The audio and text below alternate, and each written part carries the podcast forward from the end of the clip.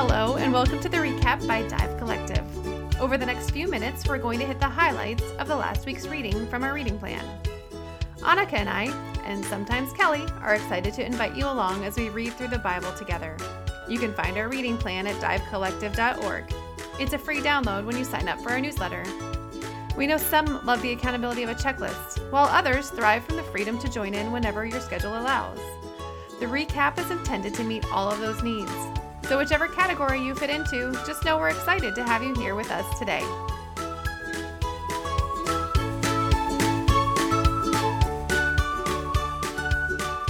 Welcome back to the recap. This is the November 27th episode. We're on 41. Last week was 40 and I let the I let it pass by, but this is episode 41. And we are getting scary close to the end of the Bible. We're so close. Yeah, we're really close to finishing it, even though we actually started in February. So by the time our Bible reading plan challenge starts in January, we're still going to be finishing our first year. Yes. I think I had already read it. But yeah, you're right. As for her Dive Collective, yeah. Right. So actually, this would be a good time to mention that for those of you who are listening. Just makes me laugh inside just saying that. All of you. all of you three, we're going to do the Bible recap, uh, a Bible reading plan challenge starting in January. And we would love to have you join us or anybody else. We have another big announcement that we'll be making hopefully in the next week or 2 mm-hmm. about what that looks like, where that'll be hosted, and how that's going to play out over the next year. So definitely stay tuned for that. I'm sure you'll be getting a flood of emails as it all starts to release. I'm getting excited just thinking about it. All right, we are in First Chronicles in a couple of prophets, James and First, First Peter. Peter. Yes. So let's start in First Chronicles. I did some flipping back, and you actually mentioned this when we were talking earlier. But oh. we talked before oh. how Chronicles mirrors like Samuel First Kings. Kings. Mm-hmm. And so David's military census. Yes. I and was no back and forth. And no Bathsheba. Bathsheba isn't even talked about in Chronicles. Right. Yeah. Uriah gets mentioned as one of the main over. men. Yeah. Mm-hmm. But there's yeah, it talks about it talks about David's great sin. In my head, David's great sin is Bathsheba. Right. But that was not the great sin. Mm-mm. It was the census. Yes. Right? Yes. Which I I'm still having a hard time wrapping my head around why this was the great sin. And so it's Second Samuel 24. The reason I went back there is because I don't know what the message says, but this is in First Chronicles 21, verse 1 in the CSB. It says, Satan rose up against Israel and incited David to count the people of Israel. Yes. Like, Satan, I don't remember that. So I flipped back. Did you flip back at all? I didn't. What'd you find? Okay, so Second Samuel 24 is where this same story is recorded. And in Second Samuel 24, verse 1, says, The Lord's anger burned against Israel again, and he stirred up David against them to say, Go count the people of Israel and Judah. Oh, it said that the Lord did it. Yes. Yeah. Makes me think of Job, right? Yes. Like they're yes, the way that they exactly work together. What, yep yes, like I pictured, that's exactly what I pictured. Because the other note, the footnote in my Bible says that Satan could just be an adversary. But when I read Satan, I was totally picturing Job, like this whole big scene in, yes. you know, that whole realm that we don't know anything much about. And I picture Satan, especially when I flipped back. And that's funny that that's the first line of that chapter in Second Samuel 24. Samuel and, the very first verse 21. of 21 in First Chronicles mm-hmm. says, Now Satan entered the scene and seduced David into taking a census of Israel. That's what mine says. Mm-hmm. Why is the census so bad? What's wrong with David taking a census? We go back. So we were talking about before that was the application and why I may leave in the part where I'm laughing about hello listeners. I have no idea how many of you are, three of you. We were just talking about the fact that we can't get the numbers for the people who are listening to the recap. Um, so I know that we did get the numbers for one of our other podcast or for our other podcast, and I was really discouraged by those numbers. But we can't get the numbers for people who are listening to the recap. And I said it made me think of this passage in First Chronicles because I think that's what it's about. Is like I equate numbers with fruit. And that is not how God sees it at all. And I know that it's wrong to do it that way. But, you know, as we're doing this ministry, the numbers of members that we have, or the numbers of people that are listening, or the numbers of whatever, like that, it's really hard as a human not to translate that to whether it's all worth it or not. Mm. And that is not, there's no faith involved in that at all. I think they were actually told not to count. I can't remember where or how, but I think that's the reason that we're told not to count. Because if this is what we're supposed to be doing, this is what we're supposed to be doing. No matter how many we have, how many ears are listening, we're either supposed to be doing it or not. And so we're either doing it in faith, trusting that the fruit is God's to grow, or we're doing it for our own fame or our own glory or whatever. Mm-hmm. So well, and when it comes to something like when it comes to spiritual things, you can't like you kind of said you already. You cannot right, you can't quantify it. You can't. But I think about it with Dive Collective in the sense that if we shut down tomorrow, it wouldn't be a fail because of the fruit that's been born this year. And so like number wise like if i look at it as far as the world sees success that it would be a fail but it's not a fail likewise if we shut down dive collective because of the numbers and not because that's what god is right. leading us to do like it would be a fail right we should be standing here at our post as long as this is the post that god mm-hmm. has called us mm-hmm. to and we should be listening for his voice for when we know that time is up. And I think that he's, I don't think, I know he's more than capable of communicating his desires. right. if there's anything that he's proved over the course of time, it's that he can communicate that. And so who knows? And I found it to be true in other areas of my life. The places where I'm not counting and I'm trusting, well, first, there's more joy in it, but there's usually more success too when I'm just doing it because that's what I'm supposed to be, that's what I want to be doing or what I feel like God's calling me to do. So we're glad you're tuning into the recap, and we'll get right back to it shortly. But did you know we're going to be hosting a Bible reading plan challenge starting in 2021? We'll have incentives and accountability, and spoiler alert, listening to the recap will count as you're reading if you fall behind. If you're already reading along, maybe you could join our podcast as a guest. This challenge will be a fun and easy way to get your friends and family to dive into God's Word with you. This way, we can all be on the same page all year long. Please rate, review, and share the recap. It helps people find us and builds our community of believers who love God's Word. But yeah, that role, that like weird balance between like where where is Satan at play and where is God at play mm-hmm. and who's doing what. It makes me think of the gospel. You know, we're in Mark and we were just talking about the fact that like the priests were supposed to be preparing the Passover the night that they were conniving to arrest Jesus. And little did they know that they were preparing the hmm. actual Passover lamb. You know, like this is, yes, Satan is 100% involved in that. It says that Satan entered Judas and he did all of mm-hmm. these things, but that all had to be done in order for God's plan to work out. Mm-hmm. Will we ever understand? No. Yeah but it's pretty it's pretty cool that god can write stories like this yeah i would say that was probably the most re- remarkable thing i found so david moves at this time the tabernacle that moses had constructed in the desert and with it the altar of burnt offering were set up at the worship center at gibeon but david terrified by the angel's sword wouldn't go there to pray to god anymore so david declared from now on, this is the site of the worship of God. This is the place for Israel's altar of burnt offering. That's chapter 21, verses 29 through 30.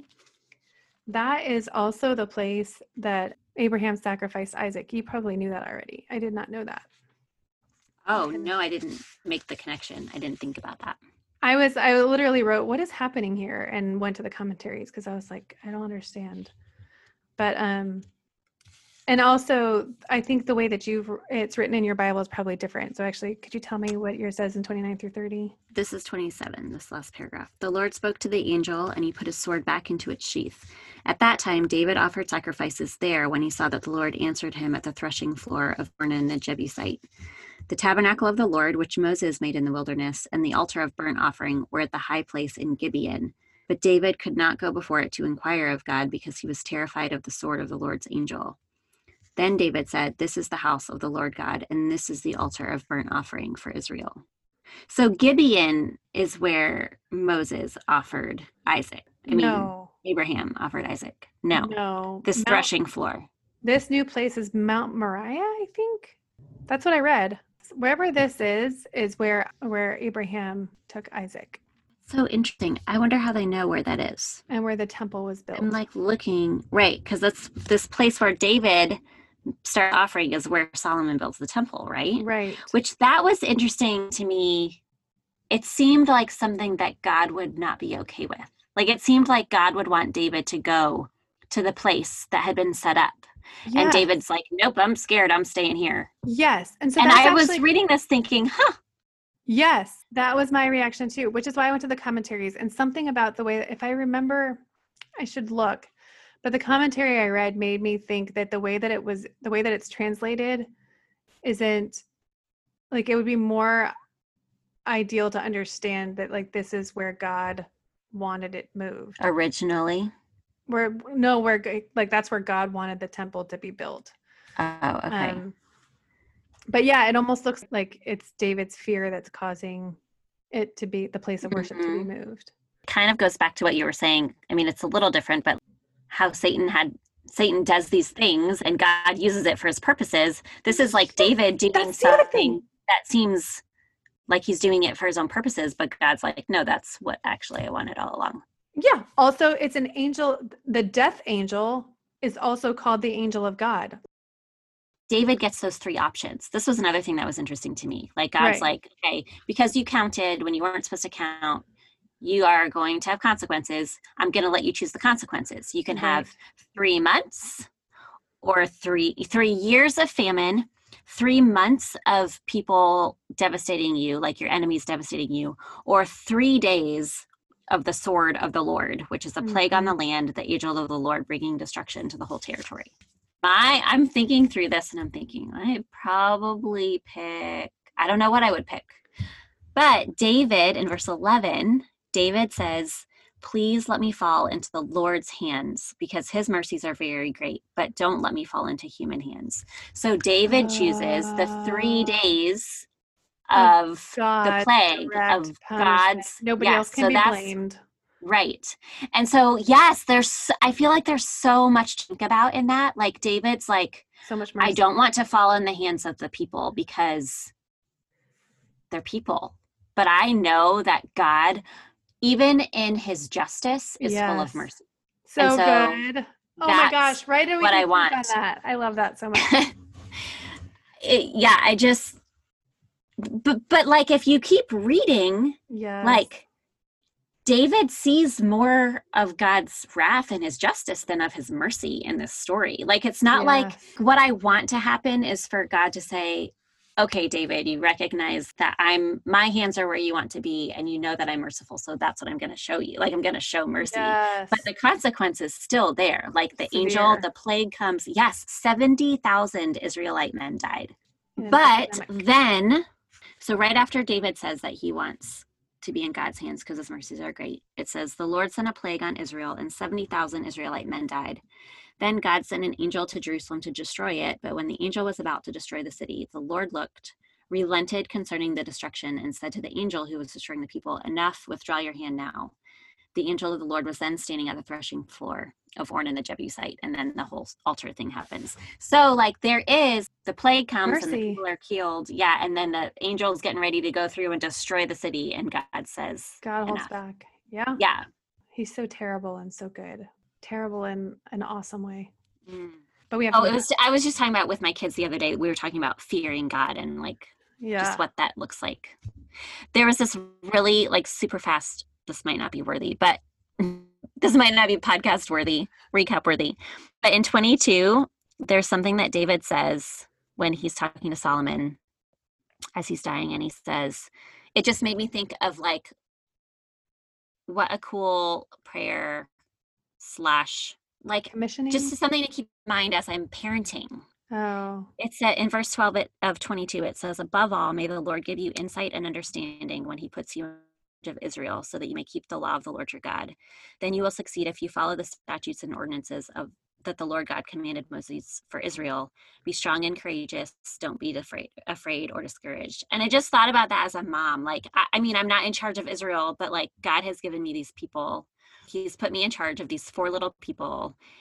And in relation to Solomon, David's asking for the Lord to give him insight and understanding so that he can keep the law of the Lord your God. And just like just that overarching theme of like walking in the spirit and following God's ways is like the biggest part of what I do as a mom. Like uh so true.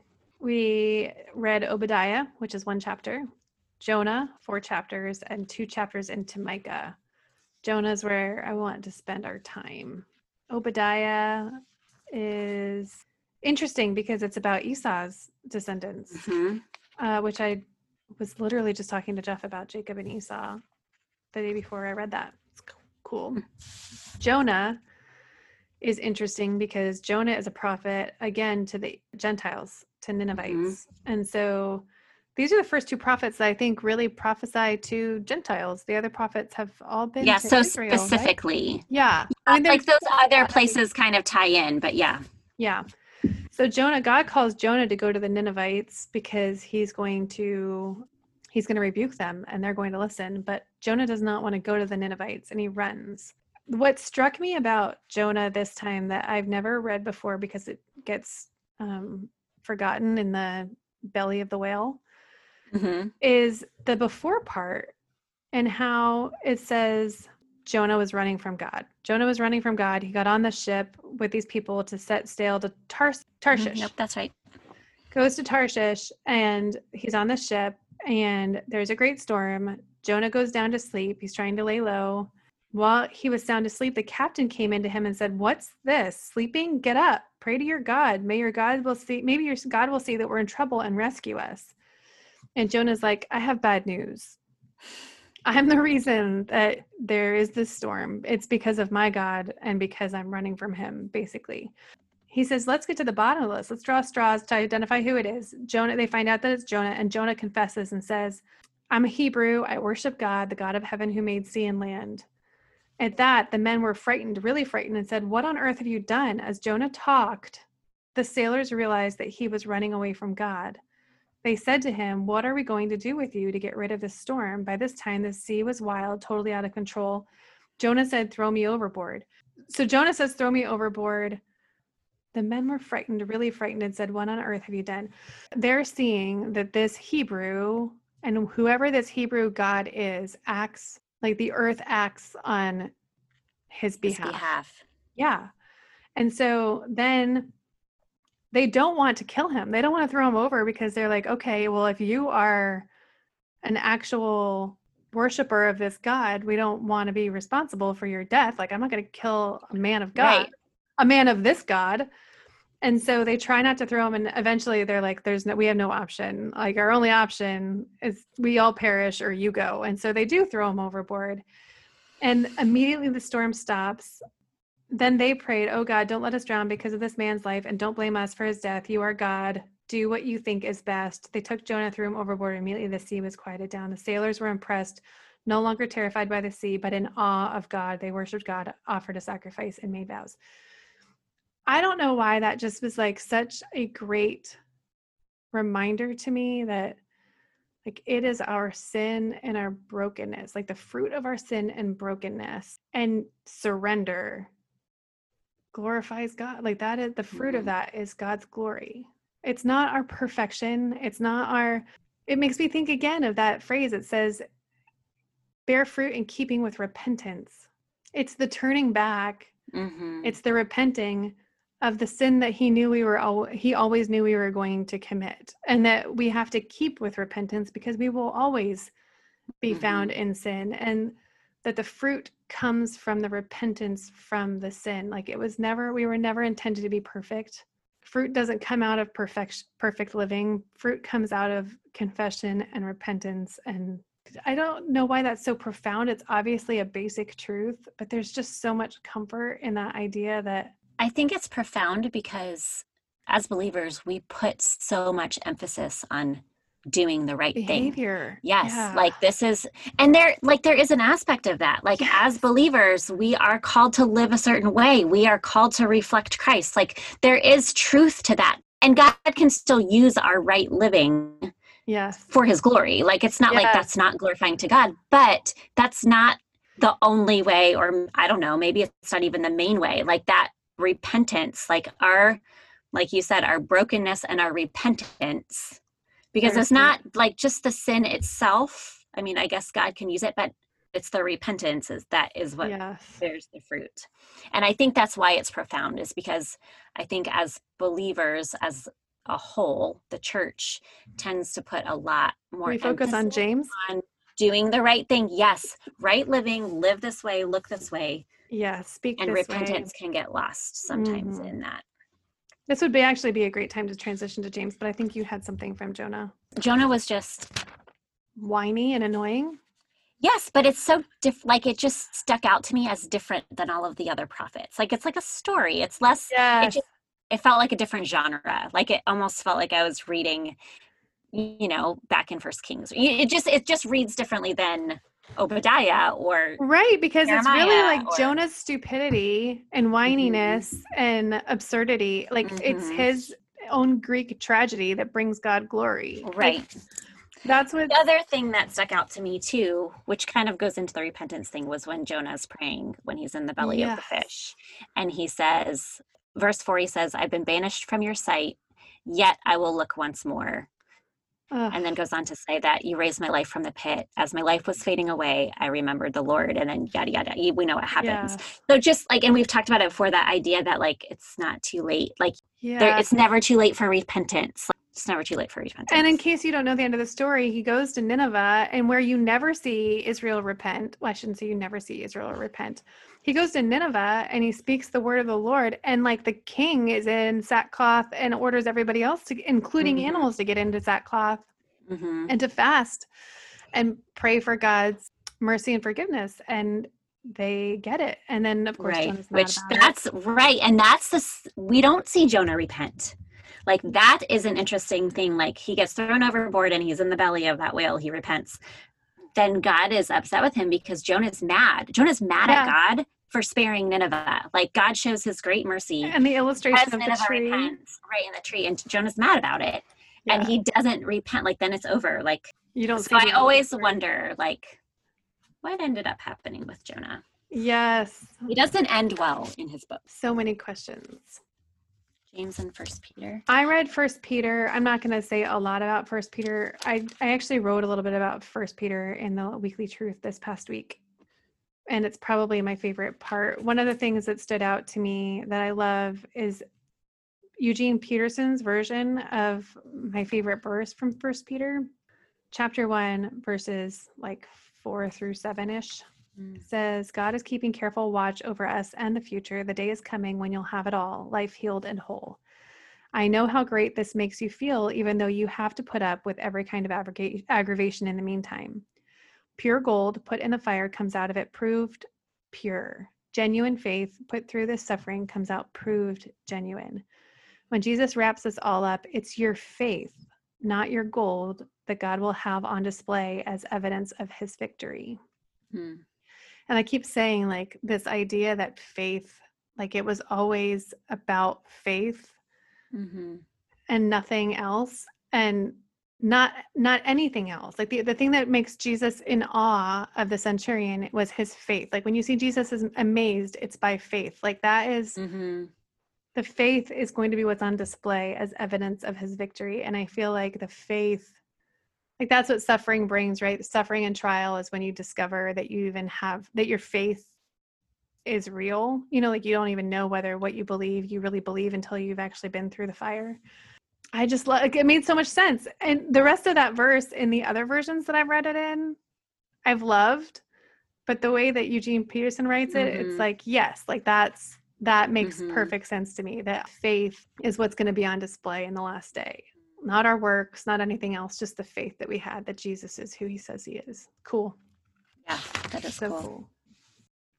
Oh, and then the other thing is I read First Peter. So when I read when I sat down to write our our, our weekly truth for this past Thanksgiving, it was the first time in a long time that like I kind of sat down and was like, I, if the world is my oyster, like what do I want to say? Like what mm-hmm. what's the mm-hmm. thing that I would share this week? And that's how the weekly truth came out. And so this was kind of fun to be have been studying Mark, uh, who we think may be retelling Peter's story. He's telling mm-hmm. um, Peter's telling the story to Mark. Mark is writing it down for all of us in the order that to, for the message that he wants to share.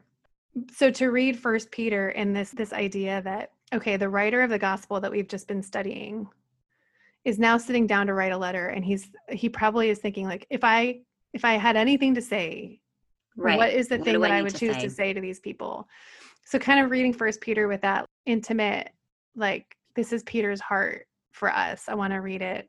I want to read Peter's heart was kind of precious to think of it mm-hmm. through like that mm-hmm. character that we've been watching all mm-hmm. through all through the study who currently in chapter 15 has abandoned his lord. Yeah. That kind of ties into one of the things that stuck out for me. I think at least 3 times he talks about he like calls us to love constantly like that yes. idea which made me think about like peter the peter that we know in the gospels not a love constantly kind of guy he's kind of cynical and kind of judgmental and just thinking about it from this like this is peter after christ has died and risen and he knows he sees more of the big he sees the big picture now. And so and that and one of the things that he emphasizes when he when the world is his oyster and he gets to say what he wants is like just love constantly. I'm going to read it because first that you're I, born again. Yes this is most of all love each other as if your life depended on it. Love mm-hmm. makes up for practically anything. Mm-hmm. i love that. Like when just yeah. what you're saying there like thinking of that in terms of peter i love that idea. That's so cool. Love like your life depended on it. Love mm-hmm. makes up for practically anything. I love that idea. Like no matter like whatever you do love will make up for it. So cool. Which is kind of like like i was thinking of it in relation to in, like peter in relation to the people around him but if you think about peter in relationship to jesus like yeah. he loved jesus and that's what he says jesus peter do you way. love peter do you love me yeah peter do yes. you love me peter do you love me three times that's what he gets, says to make up for I mean, not to make up for, but yes, to make for up for. Actually, like that's kind of the way that I've started After to read his it. denial, like, you mean? He denies him three times, and then he and then Jesus allows him to make make up for it in quotes. I love that in terms, like thinking about that in terms of like he was making up for it by declaring his love for him. Peter, do you love me? Yes, Lord. You know I do. Yeah, Jesus knew he did. Jesus totally mm-hmm. knew he did, but he got to say it to him three times. Love makes up for practically anything. Yeah. Ah. Even denial. so good. All right, that's the recap. We will see you next week. If you enjoyed this discussion and maybe you're wondering how to get more highlights out of your own scripture reading, you might be interested in joining our in depth dive studies where we model our process of inductive Bible study. You can find out more at divecollective.org under the Studies tab and we will see you next week.